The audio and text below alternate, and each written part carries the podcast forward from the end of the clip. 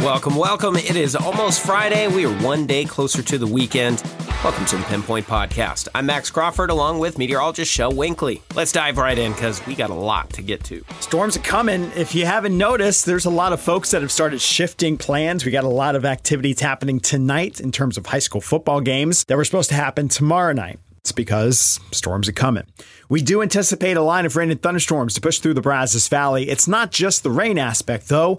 It's because we anticipate quite a bit of lightning to come with it. And with most intense storms, there is likely going to be a few severe thunderstorm warnings at the least issued for the Brazos Valley. And with that, the latest from our friends up in Norman have issued their outlook. Max, what does the Storm Prediction Center say? So this started yesterday where we uh, got into the three out of five risk category for severe weather. That mainly just included our northern counties. Now it looks like a good half or a little less of the Brazos Valley, including Bryan College Station, is now included in that enhanced or three out of five risk for severe weather. Essentially, what that means is that it's a little bit more likely that at your location you could experience a severe thunderstorm before Friday is over. That doesn't necessarily mean that we're talking stronger storms, but it is the same type of potential that we've been monitoring the strong wind threat and the potential for an isolated tornado. And now it looks a little bit more likely. So, again, this is something that we will be watching very closely as we settle into our Friday evening plans. For some of us, maybe even as early as Friday afternoon. Right now, it looks like that risk is going to be higher up in north central Texas, up towards the DFW area and points off to the east. But again, it is absolutely something that we will be watching here as well. Wind, like I said, going to be the main threat to go along with it. But especially if we can get a storm to pop up in the afternoon, we will need to watch for a hail and an isolated tornado threat. And like I mentioned, to go along with that, we got to talk the timing, right? Because we're trying to get our weekend plans started here for Friday. Shel already mentioned that some things have been moved around.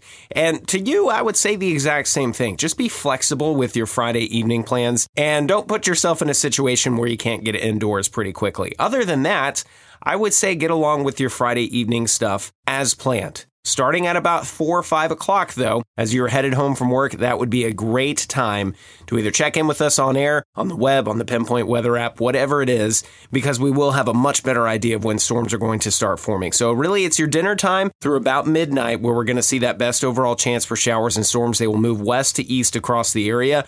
And uh, like we told you yesterday, it looks more and more like the rest of the weekend is going to be quiet. Saturday and Sunday, in fact, still looking great. Now, in terms of rainfall, you know, that, that thing we still need a whole lot of just hasn't really been coming at the best of times lately. I think we stand to pick up a pretty good drink of water, three quarters of an inch of rain to about an inch across the Brazos Valley. And look, if you get caught underneath one of the biggest storms of the night, that's not the greatest of news. But the payoff is probably higher rainfall totals, inch and a half, two inch, not ruled out localized areas.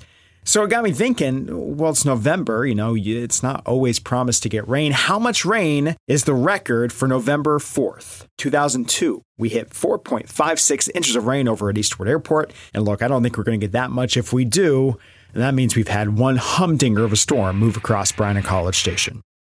Okay, so to build this rain and thunderstorm potential, we get warm weather. Temperatures are going to be in the mid 80s for the next couple of days. It's breezy today. It's flat out windy tomorrow. Wind sustained, so your constant wind 15 to 25, but we've got gusts as high as 30 and 35 miles per hour, especially closer to when those storms come through.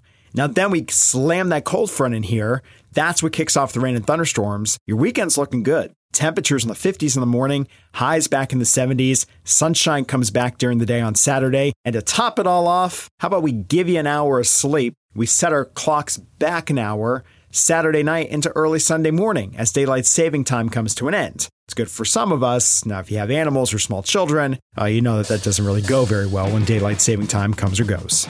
Yeah, all of this as we head into our first full weekend of November. And none of it's really all that surprising. We often talk about fall as our second severe weather season. Well, it happens sometime. And that's the penance that we have to pay for a beautiful rest of the weekend. Okay, so that'll do it here for your Thursday version of the Pinpoint Podcast. Don't forget, the confidence is growing with what we know, but there's still time to fine tune this forecast for your Friday evening. As we do that through the day, KBTX.com as well as your KBTX Pinpoint Weather app will have up to date information. And wherever you're listening to this podcast, hit that little subscribe button. That'll give you a notification before you wake up tomorrow morning. So when you do, we can get you the latest Friday version of everything that we know and wake up to the soothing tones of Max Crawford and hopefully not so froggy tones anymore of me, Chief Meteorologist Shel Winkley. Y'all enjoy the rest of this Thursday. We'll catch you back here on the next one.